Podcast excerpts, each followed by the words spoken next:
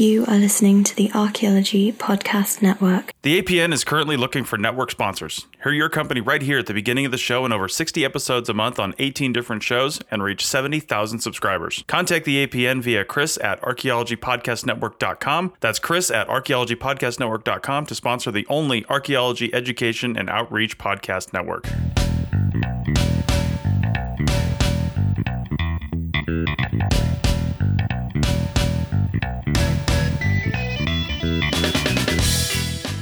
And welcome to the Women in Archaeology podcast. Today we're going to talk about the executive order reviewing national monuments, provide a very brief history of the Antiquities Act, and talk about who stands to gain and who stands to lose if national monuments like Bears Ears are reduced in size. What happens to these places? What will happen to vulnerable cultural resources? While we're discussing this, if you have any comments or want to join the conversation, please email us at womeninarchaeology at gmail.com.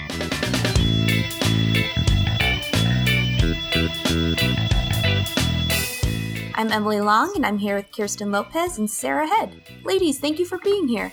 Thank you for having us. Yeah, thanks. Well, to get the the ball rolling, let's talk a little bit about the Antiquities Act because we need a little bit of background on where this executive order is coming from, and it's all stemming from the Antiquities Act. So, who would like to jump in on that? So let's do. I mean, we should do a little history about what the Antiquities Act is exactly. I agree. Um, uh, anyway, the Antiquities Act was put on uh, was put into law under Teddy Roosevelt, and he was actually the first president to use it. And I, I think it was put in specifically because of him and his his desire to protect large parts of the United States and keep them natural and pristine. And, and so it was a it was a way of creating natural parks that were national and not just controlled by the the states. Mm-hmm. This provided a lot of good things for the states because it, it was actually wanted. Uh, The states had a lot of uh, public land; they couldn't afford to keep it up. They needed government assistance, and, so they created this law that allowed them to petition for it. But it also gives the president pretty sweeping power to just kind of assign national monument status to areas of land. And it's not really ever been an issue until like I want to say since Clinton and on, uh, the Mhm. first Clinton, because around that time, some of the national monuments that were being created started to be political in nature, but not. I mean, I guess it depends on what side of the political fence you're on as to if it is a bad use or a good use. Because things like, yeah, things like Stonewall started becoming national monuments, um, Mhm. and and other monuments were being made towards specific groups, usually underrepresented groups, and that started to irk people off. Uh, you could make the argument that most of these monuments were. I mean, it is specifically written into the law that the protecting of Native American Native American sites is a priority of the national or of the Antiquities Act. So you could say that that was always part of the act, and now it's just kind of being expanded outwards in its logical conclusion, where it's starting to protect the history of groups that would otherwise be marginalized and forgotten. Mhm. Yeah. And going to what you were saying about how it's being used as a political tool, or depending which side of the spectrum you're on, I mean, Right. you're closing off these areas that could otherwise supposedly be open to um, oil and gas, uh, grazing, logging, With it, etc. and that's one of that's one of the things though. It doesn't actually close the land off. exactly. what it does do is it brings the area, brings the land under a federal umbrella so that the land can, the land or the site, because it's not necessarily land anymore, the land or the area can be given government funds for, um, for maintenance, for upkeep, for protection, depending on what it needs. It, it now has uh, government assigned drones to keep it up Mhm. it doesn't prevent people from using it as public land so it, it doesn't cut the pro it doesn't cut the land off from the public it does restrict the mining of certain properties for natural resources It's not mm-hmm. that you can't mine there. It's just it's really difficult to get a permit, and you have to prove that what you're going to do isn't going to damage the area, and yada yada yada. And I mean, and there are certain areas, especially up in Alaska and that kind of stuff, that were set aside specifically to preserve the natural resources underneath the, the, the soil. Um, but the law itself doesn't inherently prevent anything from happening. That is one of the myths of the Antiquities Act that are out there. Um, it just slows yeah. down the process in a way. It slows down the process. It does provide protection. It just makes it more difficult but it doesn't make it impossible and it in no way really cuts the land off from the people like you can still graze animals on land that has been set aside as a national monument it's encouraged because the grazing of animals actually helps keep the grass down and, and is part of the maintenance process it's usually written into the maintenance proposals for these properties um, obviously you're not going to graze cattle in stonewall but you know mm-hmm. i think it yeah. largely depends too who is governing or which agency is governing the national monument. If it's right. the National Park Service that is maintaining the national monument, yes, you're going to have far fewer rights to do things on the landscape, seeing as it's a much more uh, heavily restricted agency. Right. But if it's the Forest Service or Bureau of Land Management, there are opportunities to have uh, grazing permits, mining permits. It's just like Sarah said, a much more restricted process. Right. And those restrictions aren't those restrictions are not put in place because of the Antiquities Act. Those restrictions are put in place because of because of the governing body, mm-hmm. which most of those have a state level mirror. And so you probably had those restrictions on those on that property before the federal government declared it part of theirs. So what I'm or, saying is, is when these land properties change hands, nothing is actually changing except for the letters that go in front of whoever owns the place. well, there's there is some difference depending on, as you guys mentioned, who manages it beforehand. So with some states, one that I know well, I don't know Utah's uh, state regulations very well, but for example, uh, Idaho is very loose when it comes to protections for archaeological sites, for water, for really any of the natural resources. Um, so for the Idaho state managed lands, which I don't know if there's a whole lot, it's very different from once federal regulations actually uh, become, you know, part of the management. Um, same with Oregon. Oddly, Oregon has so Oregon state lands have a 75 year rule for archaeological sites instead of a 50 year rule um, is one more obvious um, or more tangible example of how the management could change going from state to federal. One of the biggest differences uh, that you would see when changing hands and management are going to be the regulations, as you guys mentioned before. So, say and I know that the state of Idaho has very loose regulatory systems. Um, they really, that I've seen, don't have even a lot of like city planning regulations. Everything's kind of hodgepodgey built in various places. Love the state. Don't want anyone to feel like I'm bashing Idaho or anything. It's it's different from whereas Oregon, where I've lived most of my life, is one of the it's considered very um, sort of on the front lines of land management and city urban design stuff. So it's it's very different because everything is very highly planned in Oregon, whereas in Idaho it's very not. Um, so one of the contrasts that you'll see in say Oregon, for example, is there's a 50 year law for federal lands for archaeological sites. They have and to be 50 this, years old? Yep, they have to be 50 years old um, to be considered an archaeological site. So this is where we're starting to get into the point where stuff in the 60s is mm-hmm. considered, uh, you know, antique or maybe an artifact. So we're starting to get into the plastics in the modern era. Um, so that people tend to fuss over. Um, and then you have, so for state lands in Oregon, it's 75 years. So it's, it, you're like, there's a whole 25 year gap in what would be recorded as archaeological and what would not, what might be protected and what wouldn't be. So that's just an example of something that might be different or that might change if you, you know, put a national monument in the middle of Oregon. Um, other states have probably similar, I mean, you're going to have different regulatory systems within the state.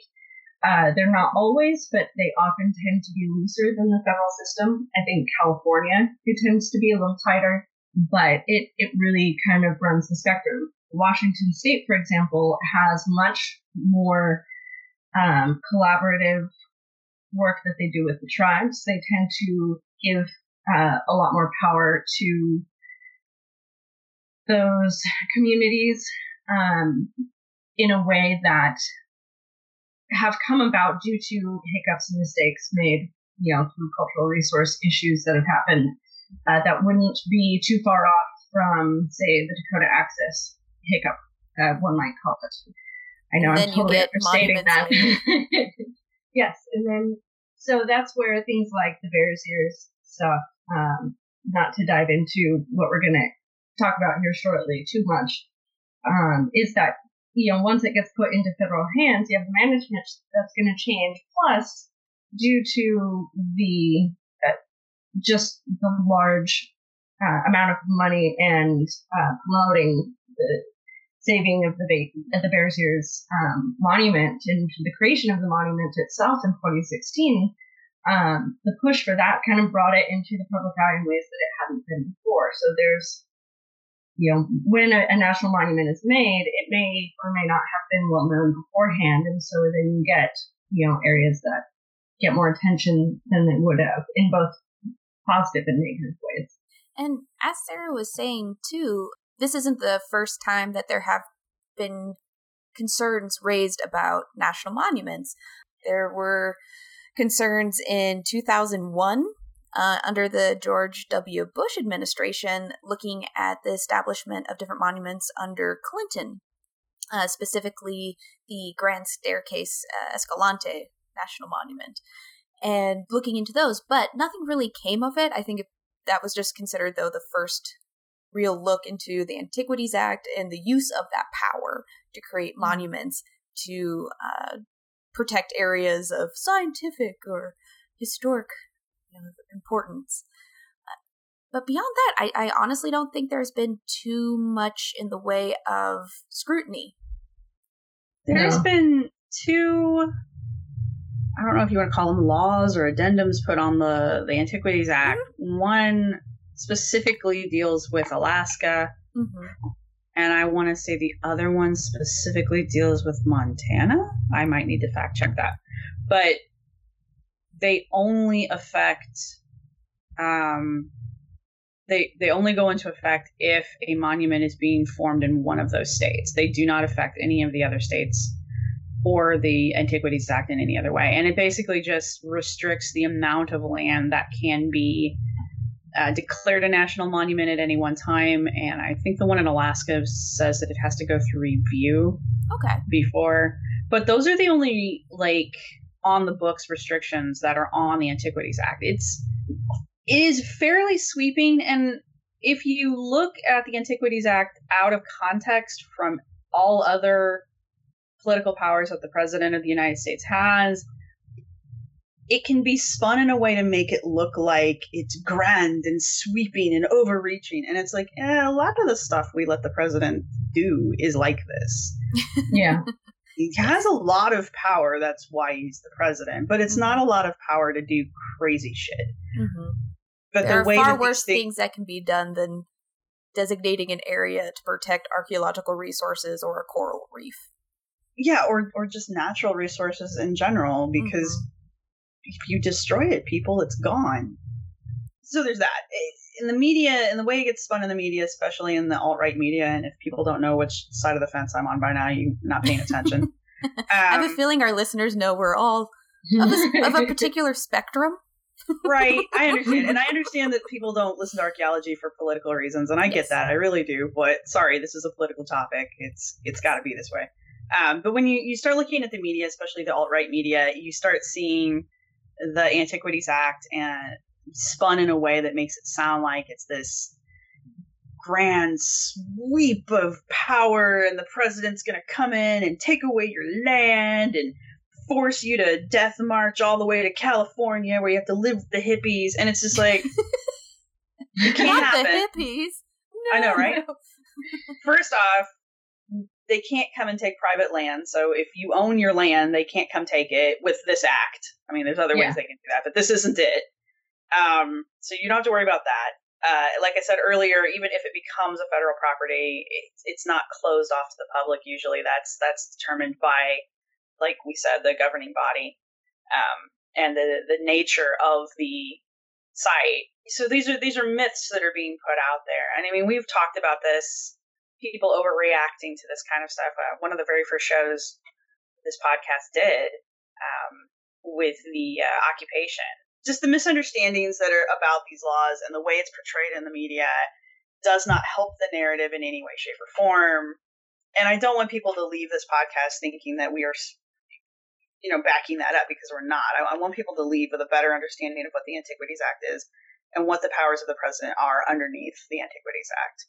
And Yeah. though it is very sweeping, and yes, the president come in and say, "I want all of this land to be a national monument," that's about the beginning and the end of it, right there. Mhm. Yeah. And it's usually creating a national monument of already either state Exactly. or federal lands that are then are just grouped together. exactly. Yeah, and that's it. That's a good point too. Is the consolidation factor is something that's usually one of the motivating reasons why some of these places aren't made as monuments because the management is so patchy, and it ends up becoming in some ways endangered or under the focus of the fact that it's not being managed properly. Um, in some way or another, as to why it's created a monument. I mean, leaving out like the Grand Canyon, a lot of these places you know, they're recognized as special to one group or another. It, they have to have that important historic or archaeological, I can't think of the word, exemplariness, I guess. uh, you know, they have to, they have to be special in, in that sense. So, but that's not a difficult thing to, to really kind of find.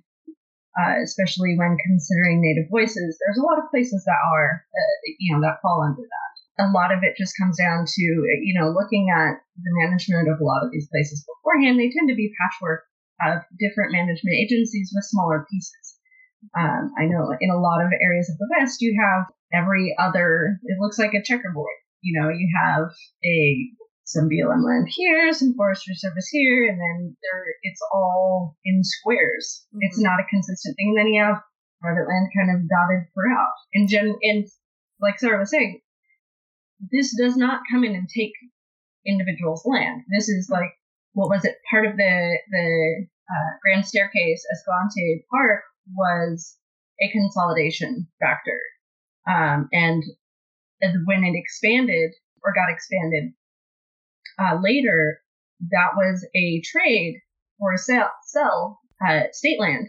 to federal management because the state couldn't manage it anymore or needed an income or needed an out. It's not, it was not, it, it is its size not because Clinton had gone in and gone like all of this, I think 1.7 million acres is going to be this grand thing. It was a, a smaller piece. And then the state's like, well, you know, this is all kind of really one big landscape and Put we're having a hard time getting this. And yeah, just throw it all together. And that's what makes it interesting that there is that misconception that it is taking land away. And moving on to the executive order itself, uh, President Trump said that restricting the size of these monuments and reviewing these monuments, etc., and then prote- uh, possibly changing the Antiquities Act or the ability to uh, establish such large monuments, he said would end another egregious use of government power. Well, what I hope we're showing is that it's yes, it can place uh, make a large area into a monument, and that can restrict its use, but it's not taking private lands per se. It's it's literally just consolidating a whole bunch of stuff. And the executive order states that uh, the monuments can, or establishing monuments can create barriers to achieving energy independence, restrict public access to and use of federal lands, burden state, tribal, and local governments, and otherwise curtail economic growth. Which I think is a bit of a misnomer. It's a, it's it's not fully demonstrating what monuments can do or what how you can use monuments. Would you guys like to get into that? It's my understanding that the executive order, as stated, is sets up a review committee to go over all of the pro- all of the national monuments of a certain size, which is actually fairly large. So it's pretty much all of the larger mm-hmm. uh, uh, ones that have been set aside. A hundred thousand re- acres or expanded, or more, yeah. which hits pretty much everything that was declared a national monument from the Clinton era forward. Because these are, as it is worded, it is evident to anyone paying attention that this is directly targeting national monuments that were set aside by Clinton and Obama. Um, mm-hmm. And that they are, quote unquote, reviewing these sites to see if there can be either a reduction in size of these sites or if they can be unmanaged, like released from the national monument status. That is my understanding of the wording of the executive order.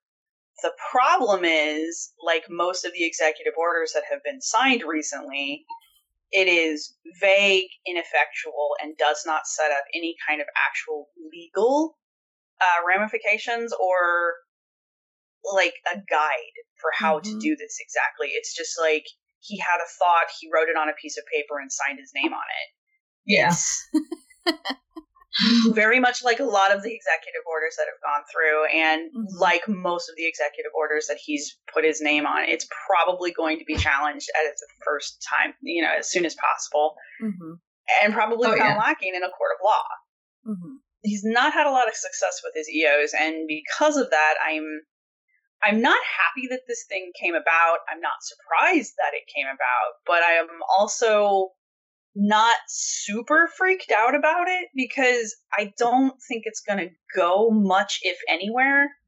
But that doesn't mean people shouldn't pay attention and shouldn't keep an eye on it because there's always the chance that this thing could grow legs and they could run with it. The Republicans are ecstatic that this EO got signed because they cannot stand the fact that they can't piss on every square inch of land and claim it for themselves. and they see this as a way of it standing in, they see this as standing in their way. So this EO has opened that doorway for them in their little minds. And so they think they're going to run out there now and just start drill baby drill and mine baby mine. And it's like, you still got to pass, still, it still has to go through review. Mm-hmm. And, and that review is going to take quite a time because it's about exactly 45 days from the date of the executive order, which was, I believe, April 26th. Right. And then uh, Secretary, is it Zink or Zinky? I don't know how it's pronounced. I say Zink. Zink. In well, my head. Eh, well, the secretary has a certain amount of time to create this report after reviewing these monuments that are on the list, and then another 120 days to provide a final report. And so, right yes, there's quite a bit of time in between now and the, yeah. when these reports come out for. And that's just the review. Exactly. And then all of this stuff has to go through Congress because the only way to reduce this is through a congressional order. And I don't see it happening. Mm-hmm. Congress historically has upheld any time because the president since Clinton the the Antiquities Act, the appointments under the Antiquities Act have been challenged.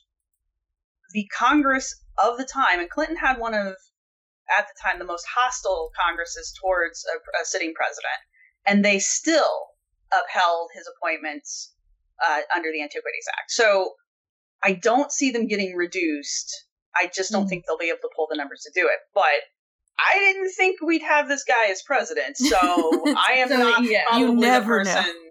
Yeah, exactly. You never know. So that's a good place to take a break.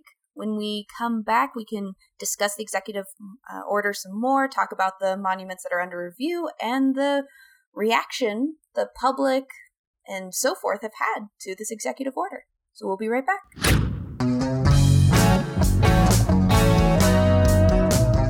Hey, podcast fans, check out the ARCH 365 podcast at www.archpodnet.com forward slash ARCH 365. That's A R C H 365 for your daily dose of archaeology. Each episode is less than 15 minutes long, and we have some great guests recording about awesome archaeology. We also try to throw in some definitions and basic archaeological information. So, check out the 365 Days of Archaeology podcast only in 2017 at www.archpodnet.com forward slash ARCH 365 today. Find us also on iTunes, Stitcher Radio, and Google Music by typing ARCH365 into the search. Now back to the show.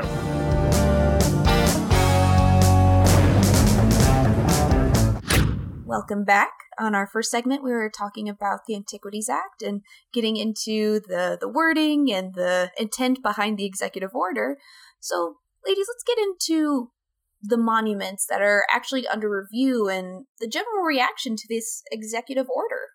Yeah, before I jump quite into that, uh, the specific monuments, I did want to brush over real quick that we will be posting the um, the executive order itself um, on the notes, the show notes, and yes, we'll be providing all kinds of information, all of the, the juicy goodiness. oh yes. Um, and one of the things that I just like reading through the executive order like Sarah was saying, the vagueness. And it's very much like the Antiquities Act is great and it's it does things and all of these monuments should be, you know, aligned with the purpose of the Antiquities Act. So that's what we're reassessing. And I'm like, they are.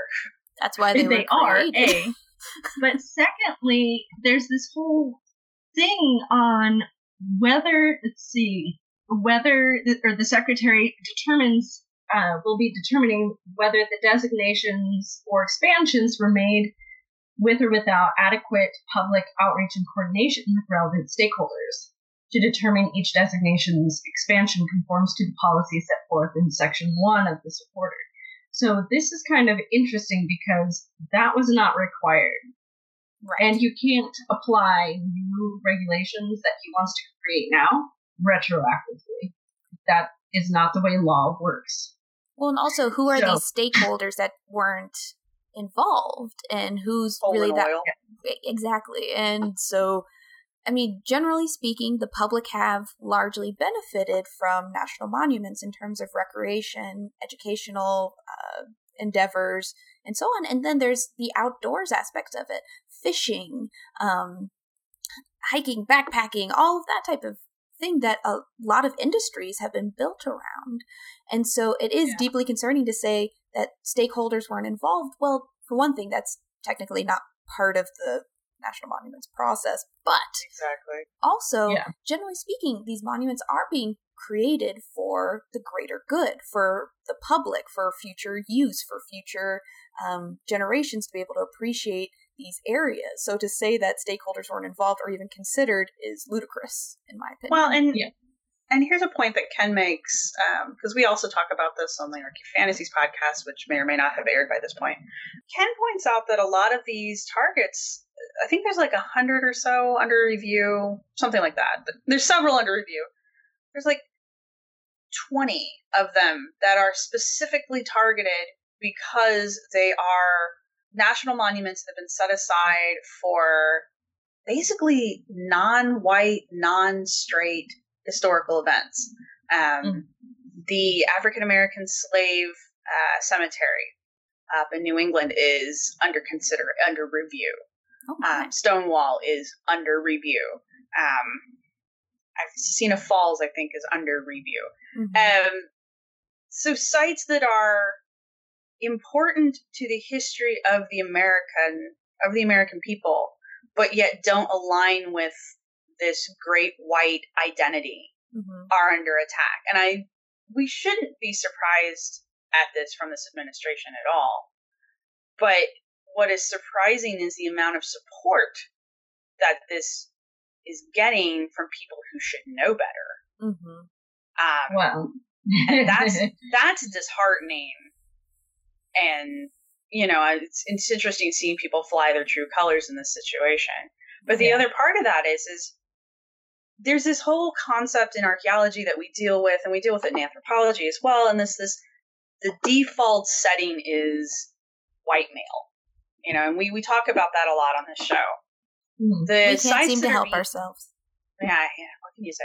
Uh, the sites that are being challenged by this executive order are sites that challenge that identity of the defaults Mhm. and what people don't seem to understand and i and i'm not like attacking anybody in particular i think people at large do not understand that there's Mhm. more history in america than just the founding the white founding fathers and you know the handful of wars that we fought on american soil like Mhm. people don't seem to understand there is a long native american history on this continent that continues till today. Native americans aren't dead. They're still alive. They still exist. They're still thriving people. You know we've got uh, asian americans now. We've got japanese americans. I'm going to leave a couple culture groups out because i'm not listing everybody but you're getting my point. You know the hispanic culture and the latino culture is exploding in america and big freaking surprise people they've been here since the founding of the damn country too you know this kind of stuff sites that are uh, set up for African American and uh, other peoples that we brought over here as slaves. Yeah, it's a shitty part of our history, but it's a his- part of our history that we have to remember so that we don't do it again and so that we can own it, you know? Mhm. Yeah. It, not everything in his, and that's the other thing that people don't understand. Like, they're like, oh, why do you want to remember Stonewall? Or why do you want to remember this, these situations where people were murdered and killed because of their, because they were different? It's like, because they were murdered and killed there because they were different. Mhm. Yeah. I don't understand what you don't get about this. History isn't always happy. And yeah, and then so if you look at the list of monuments under review, and there's specifically a list of 27, and two that the two that really stand out to me because I love these two areas. I think they're amazing. They're beautiful. Is uh, Canyons of the Ancients and Bears Ears, and Mhm. I love these two places. These monuments. There are culturally rich with archaeological resources like you've never seen. I mean, beautiful ancestral Puebloan towers and cliff dwellings, and uh, there are pit houses and the rock art. Oh my god, the rock art is spectacular.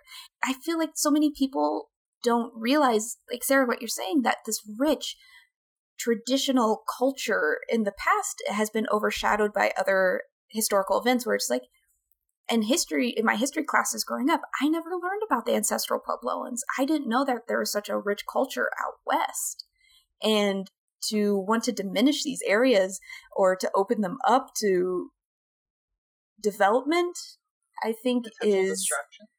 Yeah. incredibly rude to the the descendants for one thing and it, it's like a slap in the face being like no we don't we don't care that these places still exist after you know thousand years we we're now gonna um, reduce these monuments after all And that's Well- the thing that's irritating about them is going back to that whole were stakeholders, uh, you know, consulted. Yeah, actually, stakeholders in the definition of the name were consulted. Bears Ears being one of the most recent ones that everybody's all up in arms about. Bears Ears was petitioned to become a national monument. That's what the media seems to forget in this whole narrative. People Yeah. were petitioning to have that become a national monument. And the, the tribes that are associated with that area were petitioning for that to become a protected space because it's, you know, everybody keeps screaming about religious freedom and all that. And it's like, yeah, there's other religions besides the one in churches, people. There's Mhm. other religious spaces besides buildings. there's sacred Bears Ears ha- landscapes and Yeah, Bears Ears happens to be one of these spaces, and it is a sacred space to Native Americans. And I'm sorry if you're tired of hearing people say, well, this space is sacred to Native Americans, but how would you feel if I just started walking around knocking over churches because they're in my way? I'm pretty sure you'd be irritated by that. It's kind of the same thing. Very so, so I want to touch on one um, uh, one of these monuments that is a little different. Yeah.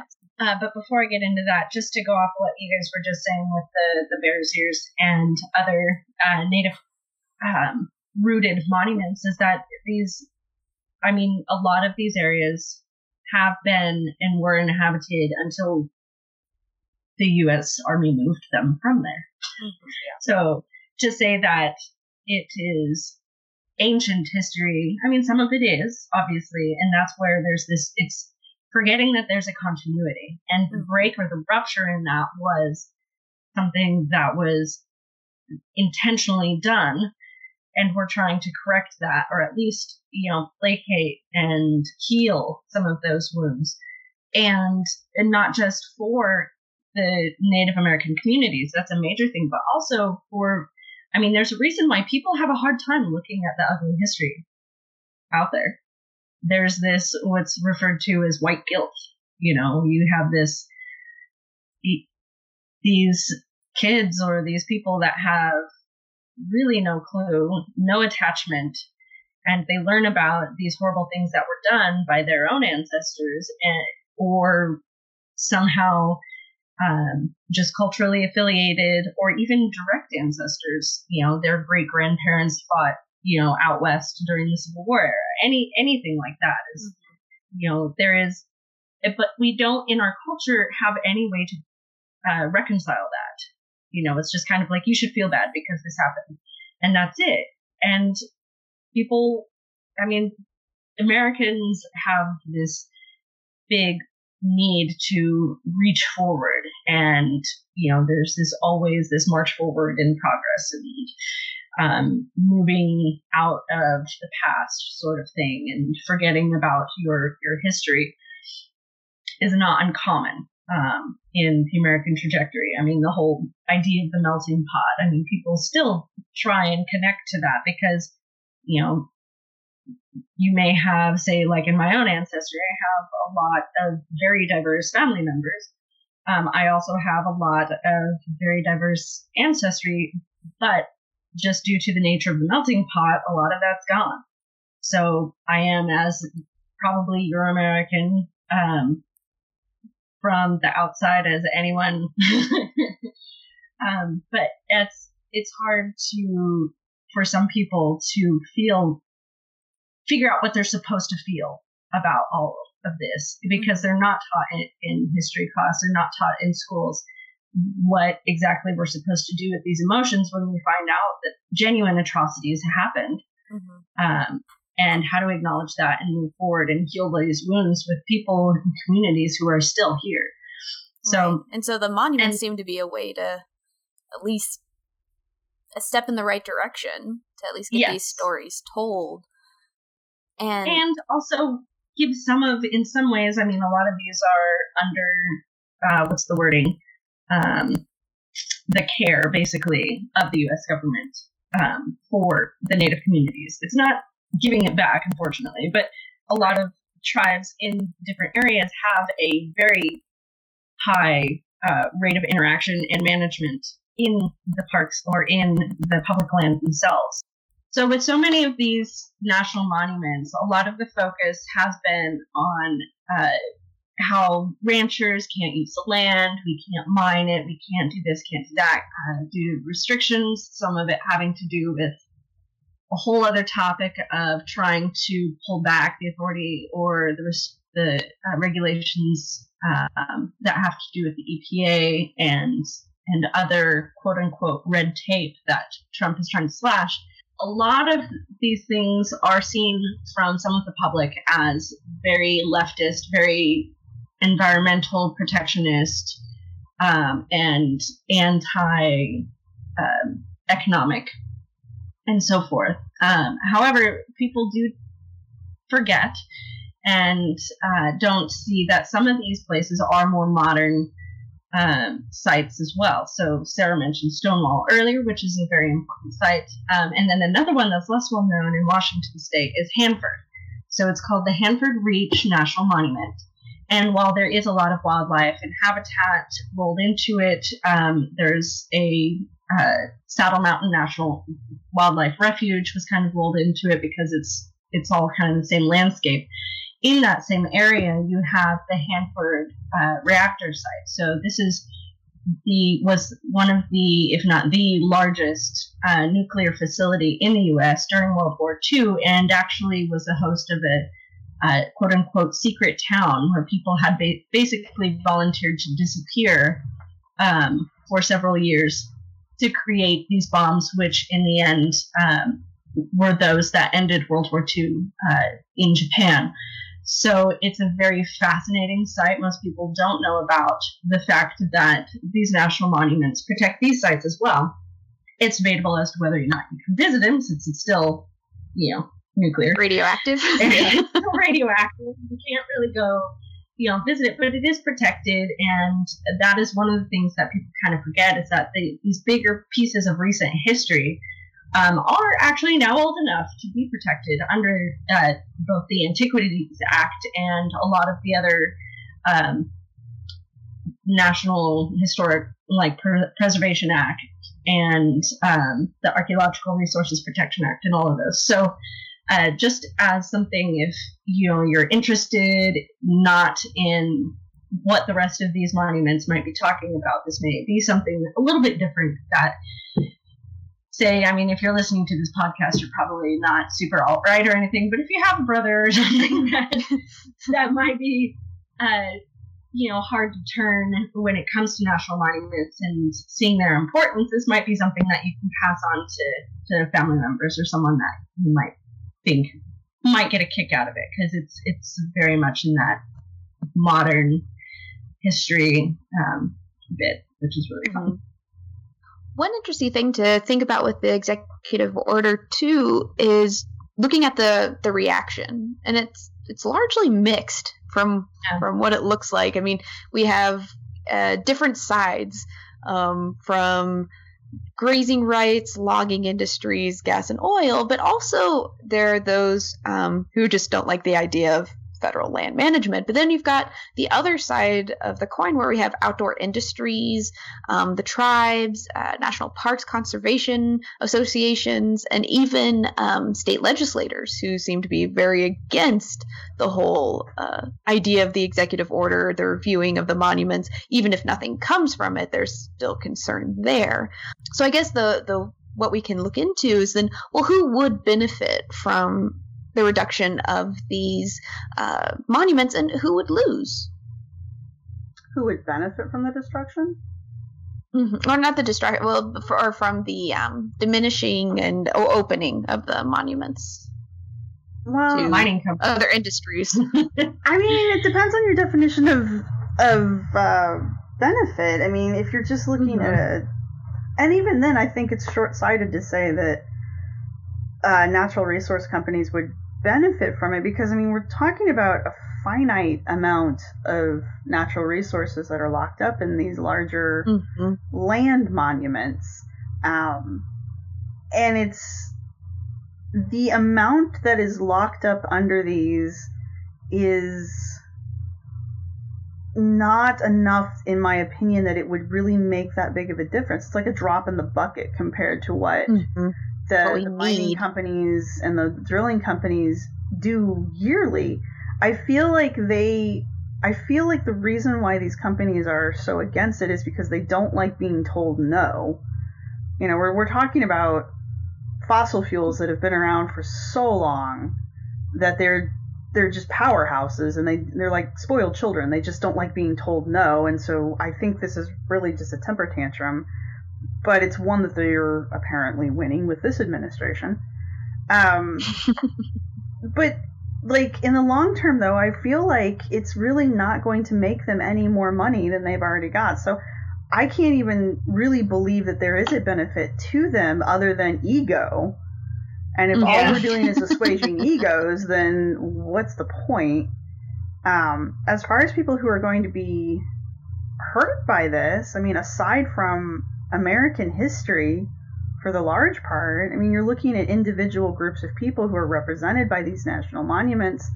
They're going to lose their history. They're going to lose access to their to their ancestral lands because you can't tell me that an oil company is going to be okay with native tribes coming in and practicing their religious rituals while they're trying to drill. I just don't see that happening.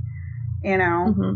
And it's the same kind of situation. Once you've removed federal protection from some of these areas, I mean, it's not it's not like it prevents 100% looting and destruction, but it gives it some teeth if it happens, and so that tends to prevent it on a larger scale. If we remove mm-hmm. that, we're losing historical sites, not just land sites. We're losing actual history. Mm-hmm. Um, yeah. And I mean, if we wanted to even look at it from a economic standpoint, the towns and um, industries that are around these monuments would greatly lose out on quite a bit of money in terms of tourism um, that they've built by going into the monuments and right. taking people to these unique areas. If if we needed to put a I don't know a, a dollar amount on these things, stuff. yeah, I mean you're losing out on mm-hmm. Tourist revenue in some small towns. That's what they live on, so they thrive on. I mean, look at the yeah. towns that are around the uh, Grand Canyon, even though it's not. I don't think it's threatened by this list, but I mean, if you were to def- excuse me, defund the Grand Canyon and just, you know, I don't know, fill it in with cement, a lot of those towns would dry up. I mean, they mm-hmm. exist yeah. for tourism. Yeah. Uh, I mean, there are so many jobs surrounding that stuff. Yeah. Are we willing to put all of those people out of business just so some oil company can get easy access to it, no askers? I don't know. I mean, the long term ramifications of these are hard to see because we're a very short sighted society. We, we don't appreciate history. We don't like to think farther than our noses. We're very, I have a very low opinion of the American people. I'm sorry. But because of that, I think we're very short sighted when it comes to preserving our own history and trying to keep our own land safe. Mm-hmm. Well, and even just thinking like, so say we we take it uh, say for example the more controversial one we get we get Bears Ears pulled from national monument status okay so let's say it reverts back to state and other federal management um, the amount of management that was able to handle it before if it was even sufficient to begin with which it probably was not otherwise there would not have been a petition to protect it. Um, the amount of attention that it's gotten and knowing the propensity for people who don't like something defeat it they will go out to make a point to hurt it so say you have all this attention you're going to increase if you drop the protections and you brought it into the limelight and then pull those protections you're going to have an increase in looting you're going to have an increase in vandalism. Mm-hmm. Um, and it's not going to be able to be protected in ways that it had been potentially protected, even to the level that it was before. Um, so you're going to have to up the ante on, like, say, BLM agents, if it was BLM management or uh, forestry service, um, any, or, and even like state management. It's really one of those things that you have to kind of step back and be like, okay, let's take it, say that, you know, these people are successful in getting this pulled. What are the direct ramifications? And I don't think anyone's really thought that through. I mean, you should really take a look at the whole Brexit thing because they were like, oh shit. How's this even going to work? we don't, oh, it's not actually going to turn out the way we thought it would. Okay. Well, and so, that, and so that's a, a good good spot to to take a break. And on our next segment, we can talk about well, will this even work? What are I mean, is does this executive order even really have a future, no matter what the report finds? Will it actually be able to decrease the size of these monuments, change the monuments, etc.? So we'll get into that when we get back.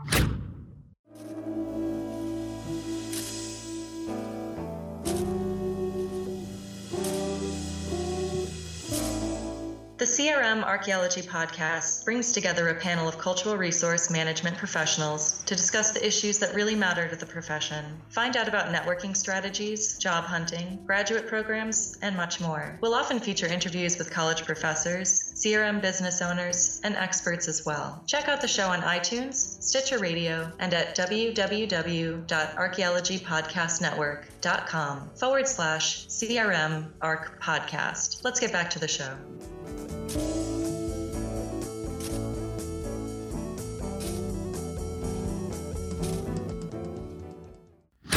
Welcome back. On this final segment, we're going to talk about the executive order and whether or not it will actually be able to do what it sets out to do. There are a number of laws, and of course, there are a number of opinions on whether or not you can actually reduce a national monument or get rid of it altogether. So we'll get into that. With this executive order, there are there is a law that the Congress enacted back in 1976 called the Federal Land Policy and Management Act. And essentially, what it boils down to is that if you have a monument that the president wants to change, the Congress has the authority to modify and revoke withdrawals for national monuments created under the Antiquities Act. So it really does take a congressional act for any monument to be changed. Ladies, do you think that's actually something that would happen after all, the review is finished? Well, I mean, I would uh, say probably not. Fingers crossed. yeah, I, I, think it's going to be really difficult. Like, like I mentioned earlier in the show, I mean, it, Congress has historically upheld the president's appointment of uh, national monuments, so I don't see them retroactively going through and hacking and slashing. I mean, even this Congress, I should say actually, especially this Congress, because this Congress is warming up to be even less active than the Congress we had in the Obama administration. So you know, other than I just don't see them doing it. I honestly just don't see them getting off their butts and doing it. Like and that's what I'm hoping for. I'm like it'll be safe because of apathy, I think. Um, that's my that's my hope anyway. Yeah. But it's a and huge there are a bunch of hmm? there are a bunch of congressmen uh, that are against the executive order too, which is already a good start. Well, and that's the thing. Like, I believe they have to have 60 votes in order to change them. Like, I think that's the mm-hmm. threshold, which right now neither party has 60, but because of that, neither party has 60. So, since you have to have 60, nothing's going to happen because you I don't see them convincing enough. And I mean, let's face it, it's going to be the Republicans pushing it if it were to happen. I don't see yeah. the Republicans pulling enough Democrats to their side to get their numbers above 60. Well, not even like you were saying. Not even all of the Republicans are on. Oh, sorry. All gung ho about this anyway. True. Yeah, I mean, not even and, all the Republicans support. Yeah. So what you were saying about apathy is definitely a lack of, of of movement in any sort of direction. The things that they were wanting to accomplish have yet to even be seen um, in the whole, you know, fabled first hundred days. But I mean, the only thing that I would be concerned about on that same note is because this might be easy or considered somewhat easy, easier anyway than the tax and the bill and the health bill, that they may just pass it just for the sake of having something to say they've done. Um, hmm. Would be my only concern. I don't think this is the bridge they're going to want to die on. I I don't see because it's not popular. This is not, as yeah. most of his EOs go, this is one of his least popular EOs it challenges too many industries that actually provide jobs. I mean, you're looking at forestry, you're looking at the BLM, you're looking at archaeology. I mean, you're looking at a lot of scientific fields that most people are not aware are out there, but who employ thousands, if not millions. I don't know. What are the numbers in archaeologists in the Americas? But we don't know. Exactly. and so that's the thing. Like, we're everywhere. it's the reduction of this challenge is too much because if you're reducing that, you're reducing jobs. You know, mm. people don't like losing their jobs. Whatever the job is, they don't like losing their jobs because it's their job. So I don't see it happening. I see it being stagnant at the beginning just because it's too damaging to a political career to be the guy who was like, yeah, not only did I knock out half of Bears Ears because oil, I eliminated hundreds of jobs because eh, I wanted a bridge to die on. You know, yeah. I wanted a thing to say that I did that. Well, you did that, and now you're not elected again. You know. Mm-hmm. That's true. And that's, that's my true. rant on that. I'm sorry. yeah, it's it's true, and and beyond that as well. I mean, it, it's hard to imagine they would get the votes, but even if they did, it's highly likely the situation would go to the court system. Right. I, I much like pretty much all of the EOs so far, it would go to the courts. Yeah, and, and die there. And he's Hopefully. not had a very good record in the courts, so. Oh. Also, I don't so, think yeah. he has a political leg to stand on if he tries to force it through the courts. No, there's he doesn't have a political leg to stand on at all anymore. It seems. Yeah. Um, at this point, and that's another thing too is because there's so much sour feelings with everything that's been going on and recently. And to put in context because this may not go out until later this summer we're recording during sort of the the height of the um, release of confidential confidential or um, you know uh, classified information to Russian authorities. So as far as I'm sure there's going to be more shit show later, that'll be a little different. but mm-hmm. um, this is kind of when things feel like they're starting to fall for him, and his support and his base is starting to. I mean, there's still some there, but people, especially in Congress, that have supported him, are starting to turn um, and question whether this is really a good idea to continue to support and back his really bizarre decisions um, that don't seem to have a lot of forethought, let's say. Or logic. Or, or logic.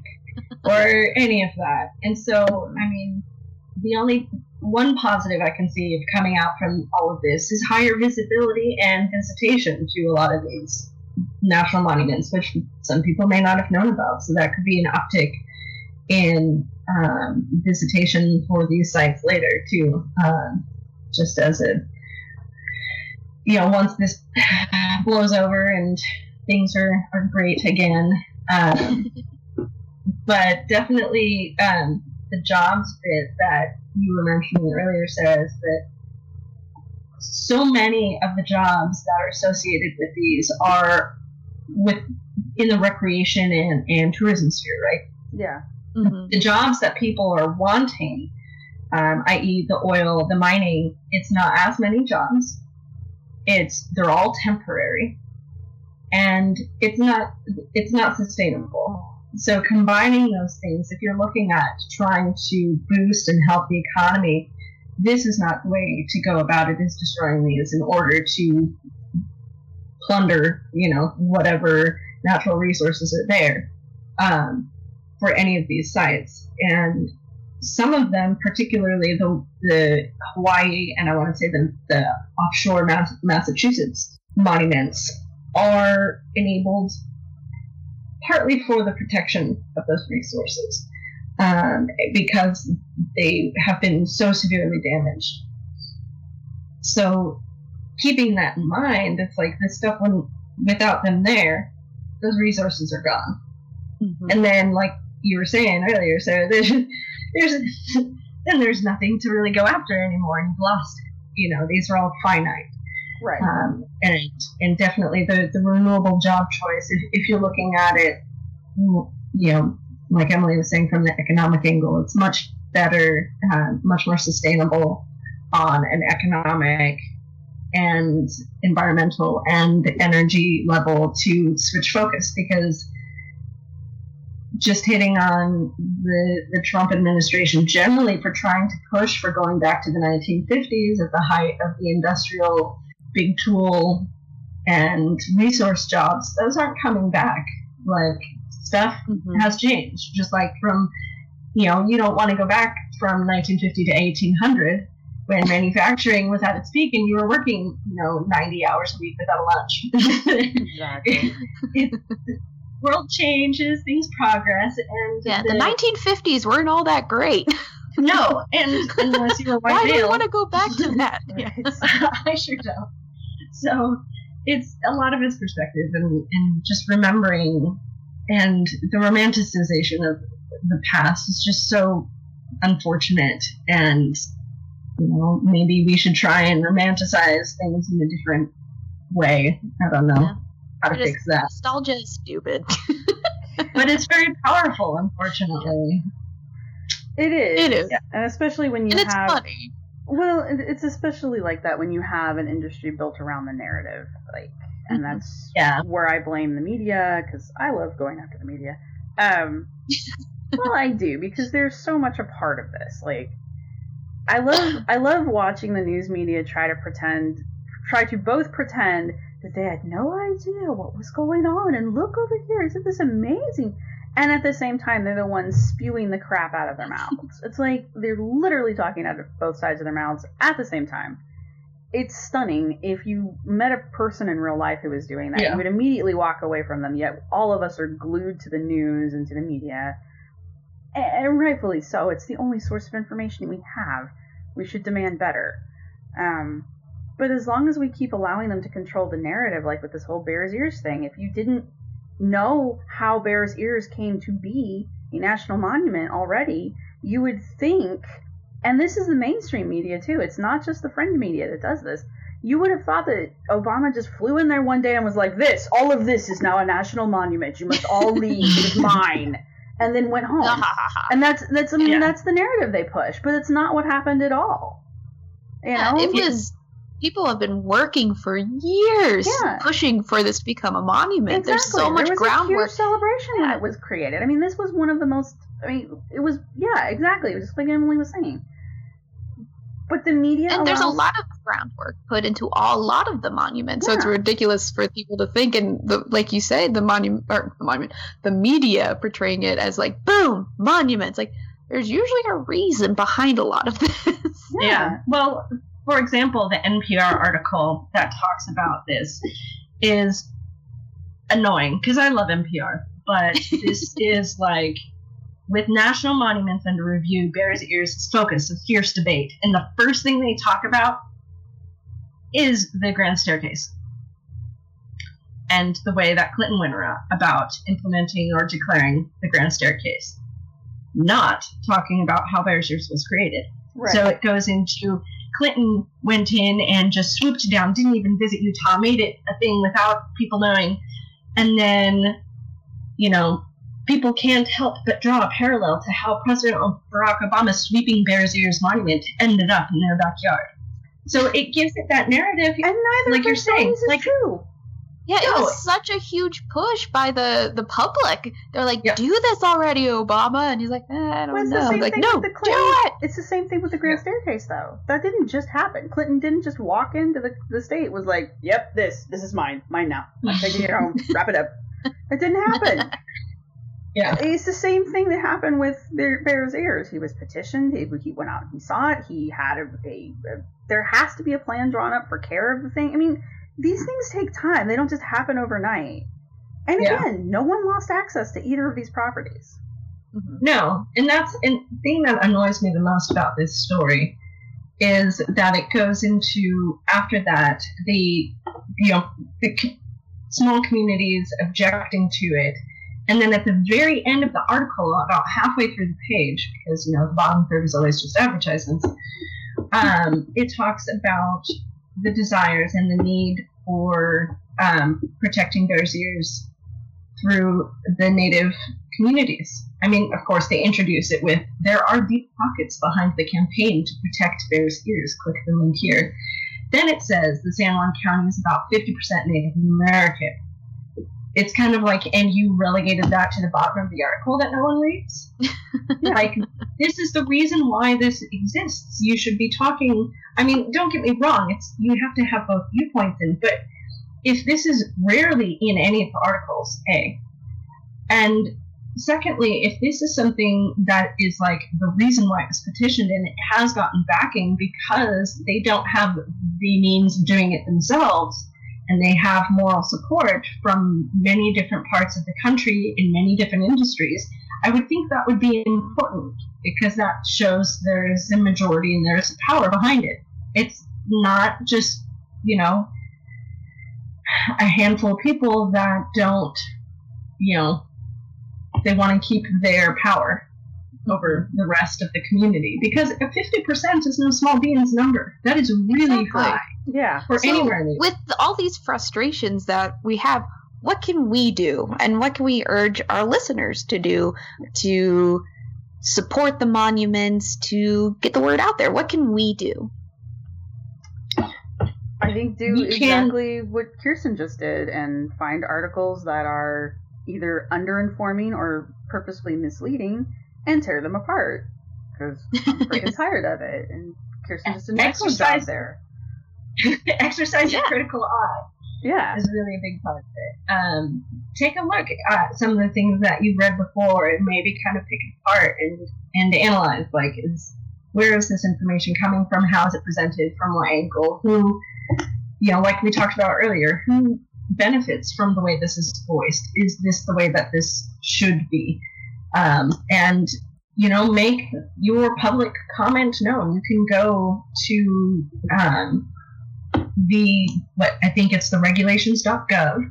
Mm-hmm. Uh, notice of opportunity for public comment. You still have time um, to make that uh, public comment on any and all of the monuments listed. So there are many um, that are officially under review. And um, you know, and this will one. directly go to the government. This is the the government page where technically they have to read the comments. Right. yes, exactly.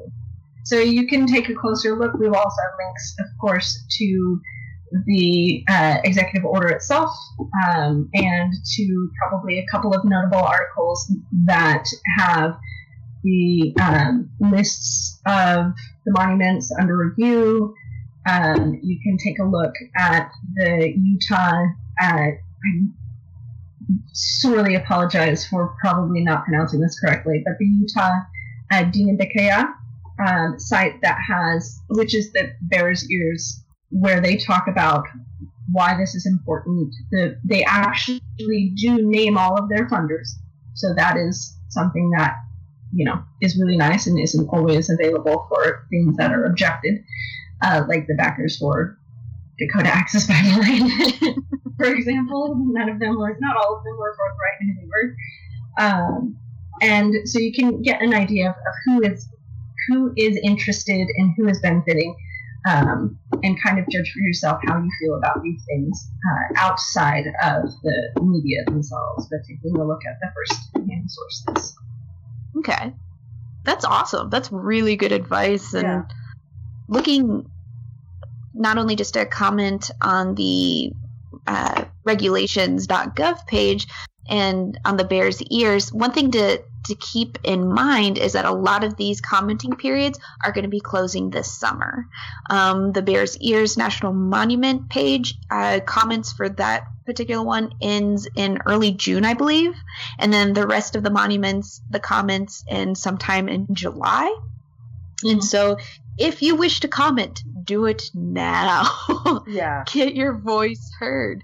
And if you love these monuments, be vocal don't be afraid to get on social media and get out there. You know, Twitter can be a surprisingly unique form of information uh, to spread information, as I've learned from uh, President Trump's tweets. Who knew? um, so tweet away, Facebook, blogs. Be vocal that way. Attend meetings.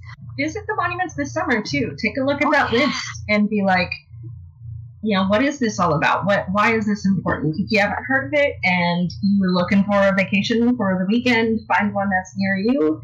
Take a really fabulous cross country trip if you live on the East Coast. um, there's also the one in Massachusetts, or even one that's not on the list. Any of your local monuments, and kind of take a look and, and see what it's all about and why these are important and why these this whole thing, like we talked in the beginning, why it was created in the first place. I mean, 1906, we are at what 111 uh, years now. Mm-hmm. So, I mean. Also, if you need suggestions, we're a nerdy group of people. We know where the cool, cool archaeological sites, historic sites are. Seriously, email us at womeninarchaeology at gmail.com and we will happily give you suggestions of monuments to visit. And then when you get to the monuments, where to go. Be like, hey, if you go down this one dirt road, find the interpretive panel about this one cool thing. It's awesome. Right. Yes. Well, we're about at our, our last two minutes. Ladies, do you have any closing thoughts that you would like to share? Um, I just want mm. people to, mm. like Kristen, uh, like Kirsten said earlier, read with a critical eye. Look up the. When you hear something about uh, something like the Antiquities Act, look look up at the Antiquities Act. Read the act. It's not that long. You can do it. I promise. And when you hear things like I mean, I hate that that was NPR that did that article, but again, I'm not like horrifically surprised either. But when you read things where it just sounds like totalitarianism regimes are coming in and take stripping the land away from the people, read farther into the article. Always read the last few paragraphs because that's usually where they bury the actual facts anyway. You know, do your research. Don't take everything that the media feeds you at face value. But also don't toss it out with the trash either. There's usually something they're writing about in there. It may be buried. Some, usually, I'm not saying all, but usually some of the larger news outlets, especially, you know, uh, when you get to networks and, and things that have been around for 50 to 100 years, those institutions are typically a little bit more founded in actual facts. Um, anything that is within the last 10 to 20 years, I would question a whole lot more. Um, and that's just a bias in the ability to obtain those facts. The longstanding networks of news um, resources. Um, it takes a really long time to lay those out, and if someone's claiming absolute truth and they just became a thing about five years ago, and the person doesn't have, you know, a say journalism degree, or they're not then, citing their sources, or they're not citing their sources, is a big part of it. It's you know, take it with a grain of salt, a very large handful of it and uh, a cup of salt. a cup of salt. Mm, salt. so yeah, take a look at, and if you've you know if you've heard of the news outlet before, and you know some really great places. If you're not sure, fact check. org. What are some other um, fact checkers you guys know of that are well established? I mean, I've seen stuff on Politico, but I usually mostly use NPR, so that's yeah, disconcerting. It's like, uh oh, NPR, come on. Uh, you know, yeah. shout out to K. Kris Hirst over at About.com, though. She runs oh, the archaeology yeah. section at About.com, and it's pretty solid. And she knows what she's talking about. She's from the field.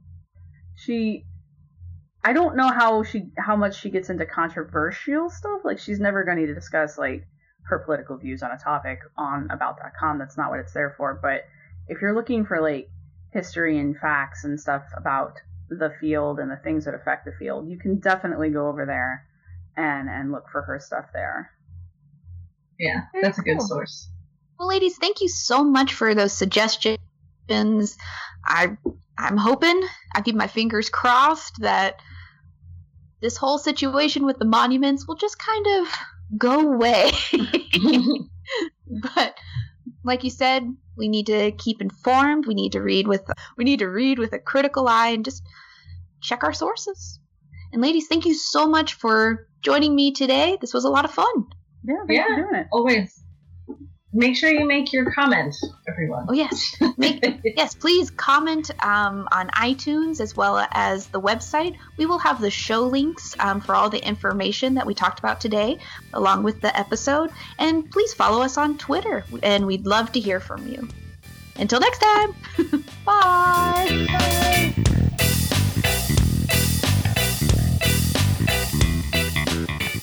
We hope you have enjoyed the show. Please be sure to subscribe and rate our show wherever you listen. We are available on iTunes, Stitcher, and probably whatever your favorite podcasting app is. Remember to like and share. If you have questions or comments, you can post them in the comments section for the show at the Women in Archaeology page on the Archaeology Podcasting Network site, or email them to us at womeninarchaeologypodcast at gmail.com. This show is part of the Archaeology Podcasting Network and is produced by Chris Webster and Tristan Boyle. You can reach them at archaeologypodcastnetwork.com. Music for this show was Retro Future by Kevin MacLeod, available at Incompetech and royalty free music. Thanks for listening.